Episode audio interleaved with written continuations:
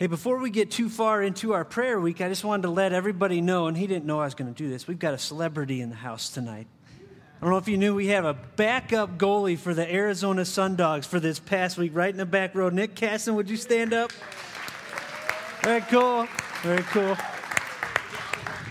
Yeah, you get autographs after the service. One of the things I told him this morning, we went out with one of the missional communities and reached out to some of the homeless people in Prescott on the square and in Granite Creek Park, looking to share the saving gospel of Jesus with them. And I said, hey, man, it's, it's nice to have a goalie along because they know all about saves. You know? they, yeah, they laughed about that hard too. hey, you know, one of the cool things about Jesus that I, that I, uh, appreciate when I look at his ministry is there were a couple of times where, where he did things with such power and such authority that people stood back and looked and said, Whoa, there is something different about this one. You remember it happened once when he was teaching. It says some of the people in the crowd were in awe because he taught not like the scribes and the Pharisees, but he taught as one who had authority. And of course, he did, being God in flesh. Another time that some of his disciples stood back and took notice was when he prayed. Luke 11 tells us about a time that Jesus was praying. And I, I, I just, could you imagine being a disciple sitting by while, while Jesus was talking to his Father? I mean, they're sitting there watching him. And you remember what they said? They said, Lord, teach us to pray. Teach us to talk to the Father like that. And in Matthew chapter 6, verse 9, this is what his response was Our Father in heaven, hallowed be your name. Your kingdom come, your will be done on earth as it is in heaven. Give us today our daily bread. Forgive us our debts as we also have forgiven our debtors. And lead us not into temptation, but deliver us from the evil one. For yours is the kingdom and the power and the glory forever. Amen. Now, over the years, this has come to be known as what? The Lord's Prayer. What's kind of interesting about that is this is a prayer that Jesus himself never could have prayed. You know why? Forgive us our debts or our sins. This wasn't Jesus' prayer to the Father. He was setting out a pattern or a model of prayer for us. He said, After this manner you shall pray. And while it's okay to memorize it and say it exactly as it is, I don't think what he was doing was limited to that idea. He's saying there's some basic principles in what I'm about to show you that you ought to include in your prayer life. And while the words may change depending on what season of life you're in, what you're going through, this is the pattern that your prayer life ought to be patterned after. And what we're going to notice tonight, and this is our prayer night, we have prayer night at the church next door because I believe if you look at Acts chapter 2, you see an early church that was devoted to the Word of God, but they were also devoted to other things. They were devoted to prayer, uh, they were devoted to fellowship, they were devoted to praising God and breaking bread. So we're trying to reflect that here. And I can't help but shake this idea that what would happen if we had a whole church of people excited about praying to God? Because when you see, amen, when you see that in the book of Acts, you see people coming together into a room praying, and then the presence of God shaking that room, and them go, going out and preaching the word of God boldly. I don't believe God's done. The same Holy Spirit is alive today that was alive in the book of Acts. And I want to see that in our church. I want to see Him shake us. So, what we're going to do is, I'm going to talk about the two halves of the Lord's Prayer. And in between there, we're going to have some worship and we're going to give you guys some chances to pray, to cry out to, to God. And you can do that on your own in these rows. If you'd like to do it with some other folks, Stephen Vergier in one of those circles back there. There's another circle back there, but we just want to practice what we're talking about tonight. But I told you the, the prayer came in two major divisions. Andrew, if you pull that next slide up, uh, the first one is God and His glory we're going to see that the first three petitions in this prayer are all about God and His glory. We're going to look at those and then we're going to pray to God about His glory. And the second three petitions that we're going to look at later and then pray is us and our needs. And I look at this pattern and, and I just want to say something. Something, I don't know how many of you guys are, are in tune with the worship debates that sometimes go on between churches. So, you know, there's this huge unnecessary battle between do, do we only do hymns or do we do the new things? When I think, really, can't we all just get along? There, there were great songs written hundreds of years ago, there are great songs being written today. But one of the things I notice in that discussion is sometimes people will throw bombs at the, the songs of today and say, they talk a lot about us and our needs.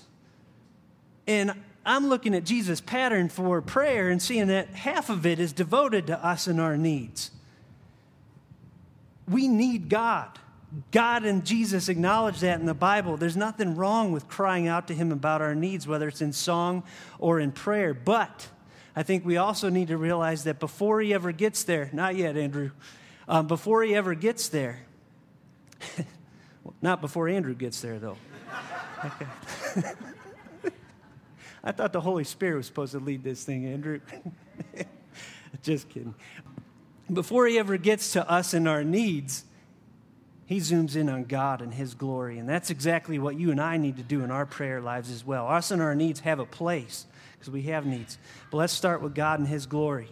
And I'm going to start with the first of three requests. The first part of this prayer talks about our relationship to God.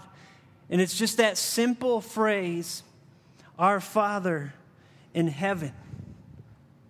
Our Father in heaven. And I think there's so much packed into such a little phrase there one of the things I see is that all prayer is based on having a right relationship with God. It starts there. That's the bottom line. You don't have a relationship with God, you, you don't have prayer. You're not God's child, you, you don't have prayer. And there's some that would say, well, aren't we all God's children, every one of his creations? Because didn't Paul say in Acts 7:28 that, that we're all his offspring? And Paul did say that, but he said that in the sense that we're all his creation. That's true, we're all his creation, but from a biblical perspective, he is not a father to all of us. Now, I don't know what that does to your heart. If you're one of his children that's trusted Jesus, it ought to make you, thank you thankful that he is your father. If you know folks that have not trusted in Jesus, it ought to make you desire to bring Jesus to them because fatherhood implies paternity, one responsible for one being born. And in this case, as it said in John chapter 3, one being born again. How do you do that? Galatians 3:26, you are all sons of God through faith in Christ Jesus. That's the only way we become children of God. Faith in Christ Jesus. It's the only way he becomes our father. What ideas are captured in this father word? what all does that mean? Because I think that's a, it's always been a big word, but especially today in the history of our country, fatherlessness in homes is skyrocketing. You look at the percentage of families where there's not a father at home due to divorce or other circumstances due to just an immoral lifestyle where a guy's hopping from family to family to family. There's a larger percentage in our country of families without fathers in the home than ever before. But as is often the case, what is an epidemic in our society also becomes a great opportunity for us in the church to preach to them, to speak to them, to live life to them, to fill that gap to show those kids love and also tell them about a God who longs to be a father to the fatherless. That starts when you and I understand and appreciate what it means that He's our Father. And the closest we get to that is when we see Jesus praying on His own in the Garden of Gethsemane, and He says, Abba, Father. Abba, Father. And you all know what that means. That means daddy. Daddy. And that means you and I get to go to Him as our daddy, as a father that we trust and know and love. We get to crawl into His lap and, and pour out our lives to Him. And, and He cares for us. So I want to ask you is God your Father tonight? And if He is, if you've trusted in Jesus Christ, have you been living in that reality that, that He's your Father? that He loves you as a father? Or have you sort of forgotten how special that relationship is? So that's the first one that deals with God and His glory. Our Father in heaven. The second one, hallowed be your name. That word hallowed is only used two times in the New Testament, and both times it's in connection with God's name. You know what it means? It means to revere his name as holy, as set apart, to acknowledge that he is Almighty God. When we talk about God's name, you know, God makes himself known in many ways. He makes himself known through his creation, he makes himself known through the scriptures. He primarily made himself known through Jesus Christ. But we also learn about who God is through his many names. What are some of your favorite names of, of God the Father? Just shout them out. Anybody got a favorite that you love to hold on to? Rock? El Shaddai? Jehovah Jireh? The God who provides I'm sure you all got names flowing through your mind. Those are another way we get to know who God is. So when it talks about his name, names aren't just some trivial thing that we do the eeny, miny, mo thing when we have a baby at the hospital. In the Bible, names are closely connected to someone's character. You know, it shows their nature. So when we look at God's names, we learn who He is. And that name is holy. And I wonder if we today still have a view of a holy God or if we've gotten way too comfortable. If we've gotten kind of flippant and, and casual in the way we talk about Him and the way we live. He is a holy God. His name should be hallowed, revered. And I think sometimes we look at what goes on out in the world and we rightly flip out inside when we hear someone use his name in vain. You know, they say, oh my or even today, I see OMG on Facebook all the time. And, and we read that and we say, man, they're, they're just taking the Lord's name in vain. And hopefully, we're not doing that in here. But you know, it's, it's almost more tragic or as tragic when those of us who trust in Jesus, who would never necessarily say those things, we come in here and, and we say his name, we sing it in song, we recite it in scripture, but our lives reflect an altogether different reality. So I believe that's taking his name in vain every bit as much as saying OMG or oh my. And G. G. Campbell Morgan, a preacher from years ago, said it this way He said, I'm more afraid of the blasphemy in the sanctuary than the blasphemy of the street. That's what he was talking about when God's people who sing his name on Sunday go out there and live a totally different way during the week because we should revere it as holy, not only in our words, but also in our very lives. I got just a taste of what revering something looked like the first time I met the Sundogs. I, I told you, in addition to Nick being their backup goalie, I got to be their chaplain this year. And the first time I went in there, they said, Hey, you want to see the locker room? And my chaplain coach had told me never go in the locker room because that's like their that's like their kingdom, man. You don't go in there. That's theirs, you know, even but they invited me. So I was like, okay. I haven't told my chaplain coach I went in there yet. But um, I walked in there and I'm just walking through, and the first thing the guys do is, no, stop, stop. Don't step on the S. And I looked down on the ground and there was this giant red S for the Sundogs logo. And they said, We never step on that. I said, I'm sorry. I almost like blasphemed their locker room, you know? You think about how they revered that S, and I thought, man, they, they take that pretty serious. I wonder how many of us take God that seriously. You know, they do that about a silly S on the carpet. We're worshiping the God of the universe. Do we have anywhere near that same kind of reverence? Don't, don't step on him. Don't live against him. Don't speak against him because I love him. I love him. Do we have that kind of reverence for God? The third one is our uh, resignation to God. And I know resignation has sort of a weird connotation today, like I'm signing off from my job, but resignation. Resignation means my willingness to submit to someone. resignation to God, Your kingdom come, Your will be done on earth as it is in heaven. You know, there are two kingdoms in the world there's the kingdom of God and the kingdom of Satan. There's no other kingdoms than that. And everybody's living in one of those two kingdoms. That's what we read from a biblical perspective. We're, we're all ruled by one of those kings or the other, God or Satan. And from a biblical perspective, when someone believes in Jesus Christ, they're transferred from Satan's kingdom into the kingdom of God.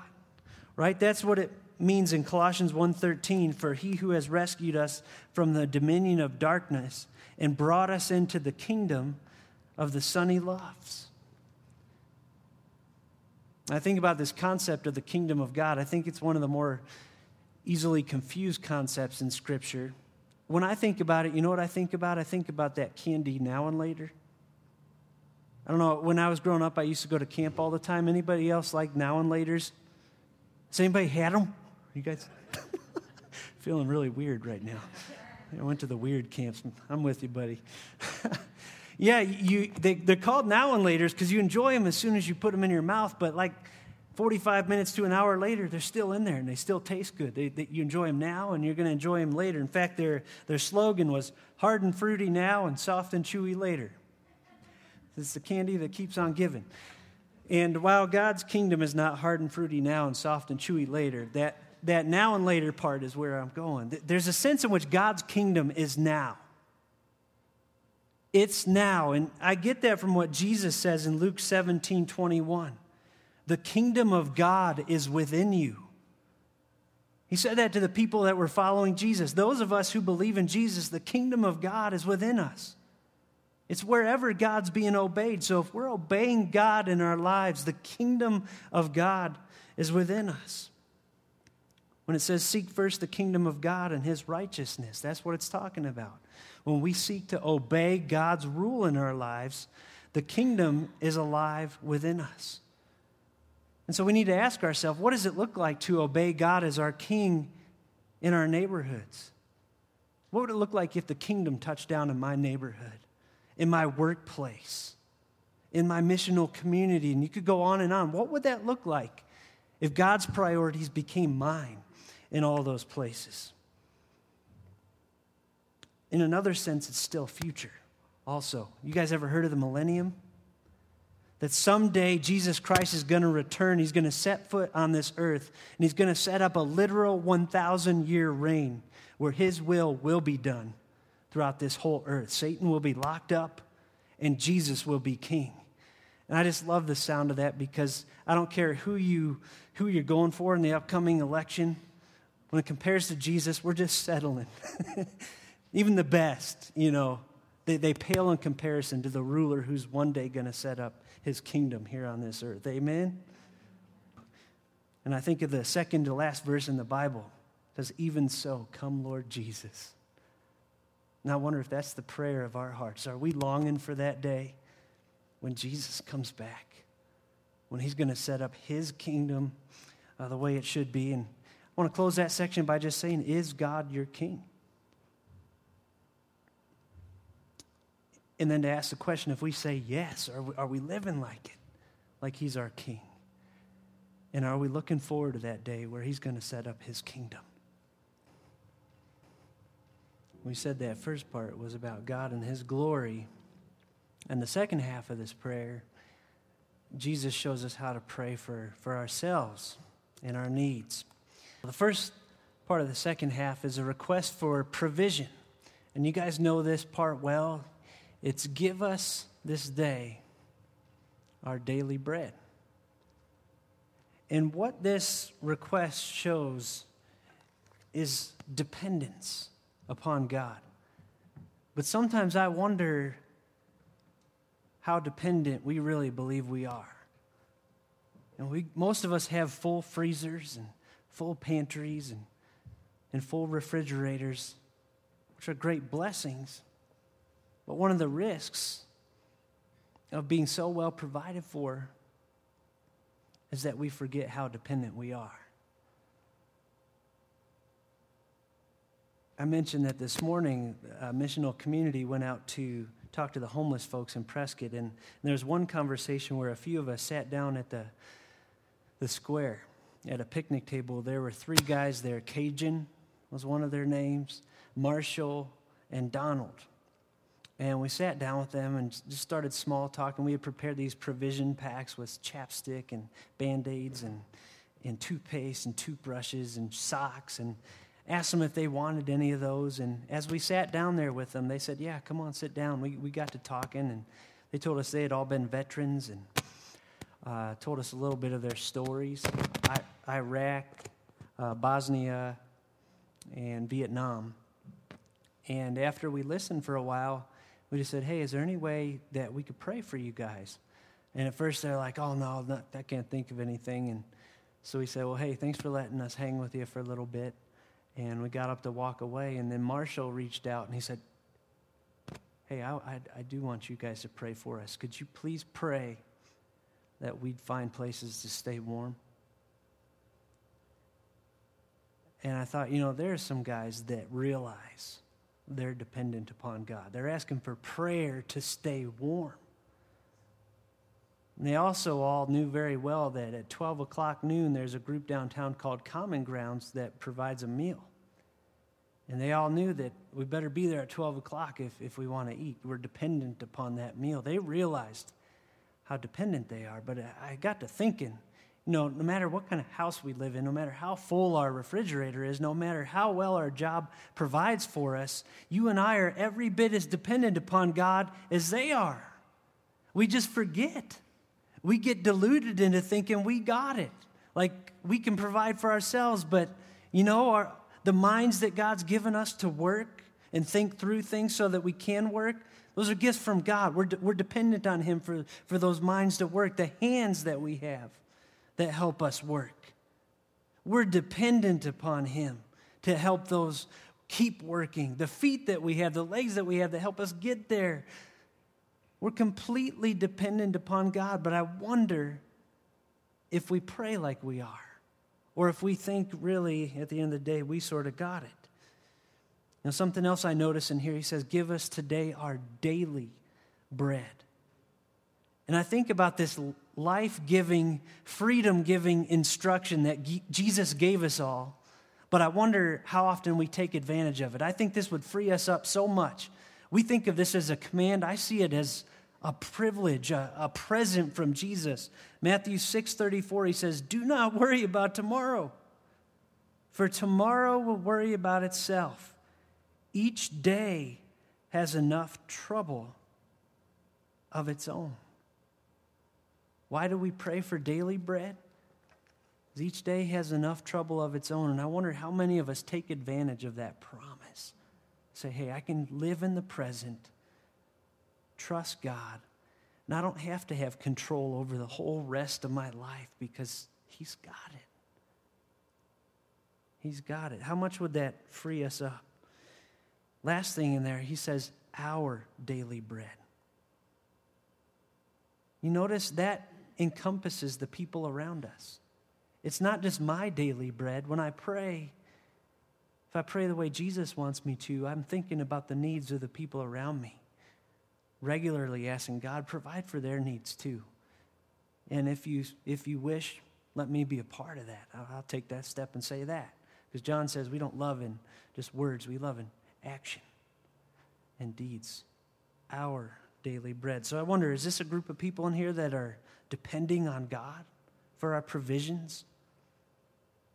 I hope so, because He extends that opportunity to us. The next one is a request for pardon. Forgive us our debts or sins, as we also have forgiven our debtors. We said this is why Jesus could never pray this prayer, because he was the sinless one.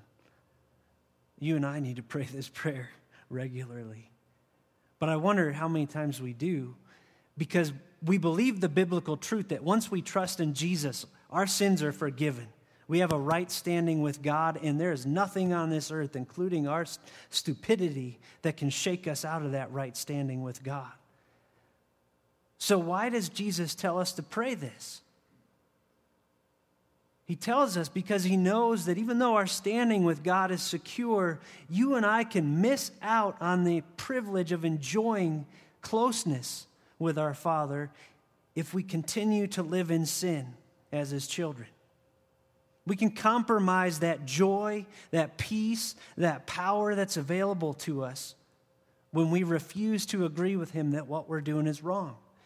That's why in 1 John it says to believers, if we confess our sins, if we confess our sins, he's faithful and just and will forgive us our sins and purify us from all unrighteousness. There's some of us in here that know we got right standing with God, but it's been months and years before we've confessed anything to Him. And we wonder why we don't feel any peace in our lives. We wonder why we don't feel any joy. We wonder why there's this lack of power. And I hear Jesus saying in here keep short accounts with your Father. I believe if you're like me, we need to pray this prayer in some way, shape, or form, at least daily, if not hourly, if not on the half hour. and we could keep going.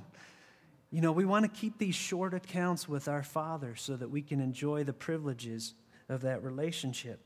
So I wonder if it's been a long time for any of us in this room since we've prayed this prayer, since we've agreed with God that anything we're doing is wrong. Not to get that right standing, because that's covered if we trust in Jesus, but just to line up with Him again and say, Yeah, I'm on, I, I agree with you on this. And I want to be close with you, Father. Finally, uh, the third one is a request for protection. Lead us not into temptation, but deliver us from the evil one. I think about this one and it's sort of like the first one give us this day our daily bread. It, it acknowledges that we are very dependent upon our Father if we're going to overcome the temptations in our lives. We acknowledge that we need His help because we can't do it on our own. We have a great tendency to rationalize in our lives, and we're usually the last ones to see it. People around us can see it, and others can see it, but how often do we get into situations we're starting to cross a line and and that maybe at first it bothers us, but then we get used to it and we're telling everybody, hey, I'm fine. We're not calling out to God to help us. And what happens? We fall and we fall hard. We need to pray, God, lead us not into temptation. And it's not that God ever tempts us, James makes that clear. It's basically, God, don't permit us to be led down that path. And yet we know even as we pray that, the Holy Spirit led Jesus straight into the teeth of it, right? But, but what did he do? He gave him the power to overcome it. He gives us the same power if we're depending on our Father and the power of the Spirit. Now, the second part deliver us from the evil one. I think about this and I wonder how many of us really believe in spiritual warfare anymore. I hope so. Rick Santorum nearly got laughed off the stage because he said the word Satan. That's the culture we live in. You talk about Satan, you get laughed out of the room because most of the world doesn't believe in Satan. But when I read this Bible, you can't help but see it. I was driven home on Monday, 60 miles from where I grew up in Chardon, Ohio. You guys know the story. 17 year old kid, TJ Lane, walked in there, shot up the cafeteria, three kids dead, two more injured. And they said he was a pretty quiet kid, pretty normal for the most part, until about December 30th. They, they said there was a poem on his Facebook page. And I want you to read what this poem says, and you tell me where it came from. I know what I think. His post uh, referred to a quaint, lonely town, quote, where there sits a man with a frown who longed for only one thing the world to bow at his feet. He was better than the rest, all those ones he detests within their castles so vain. He then writes about going through the castle like an ominous breeze through the trees, past guards all leading up to the conclusion where he writes, feel death, not just mocking you, not just stalking you, but inside of you. Wriggle and writhe, feel smaller beneath my might. Seizure in the pestilence that is my scythe, die all of you. And after he got three positive reviews, he said, Much obliged to all who like this. Wrote it myself in class one day. And I read that and, and I hear a young boy that believes he wrote it himself, but I believe it came straight from the heart of Satan. There is a battle going on. And if God's church isn't serious about praying for deliverance from the evil one, we need to get serious. That's why Jesus tells us this prayer.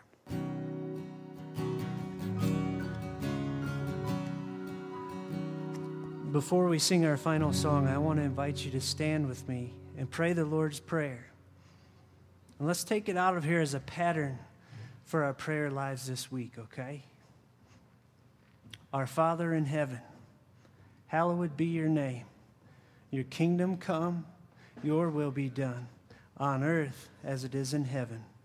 Give us today our daily bread. Forgive us our debts, as we also have forgiven our debtors. And lead us not into temptation, but deliver us from the evil one. For yours is the kingdom and the power and the glory forever. Amen.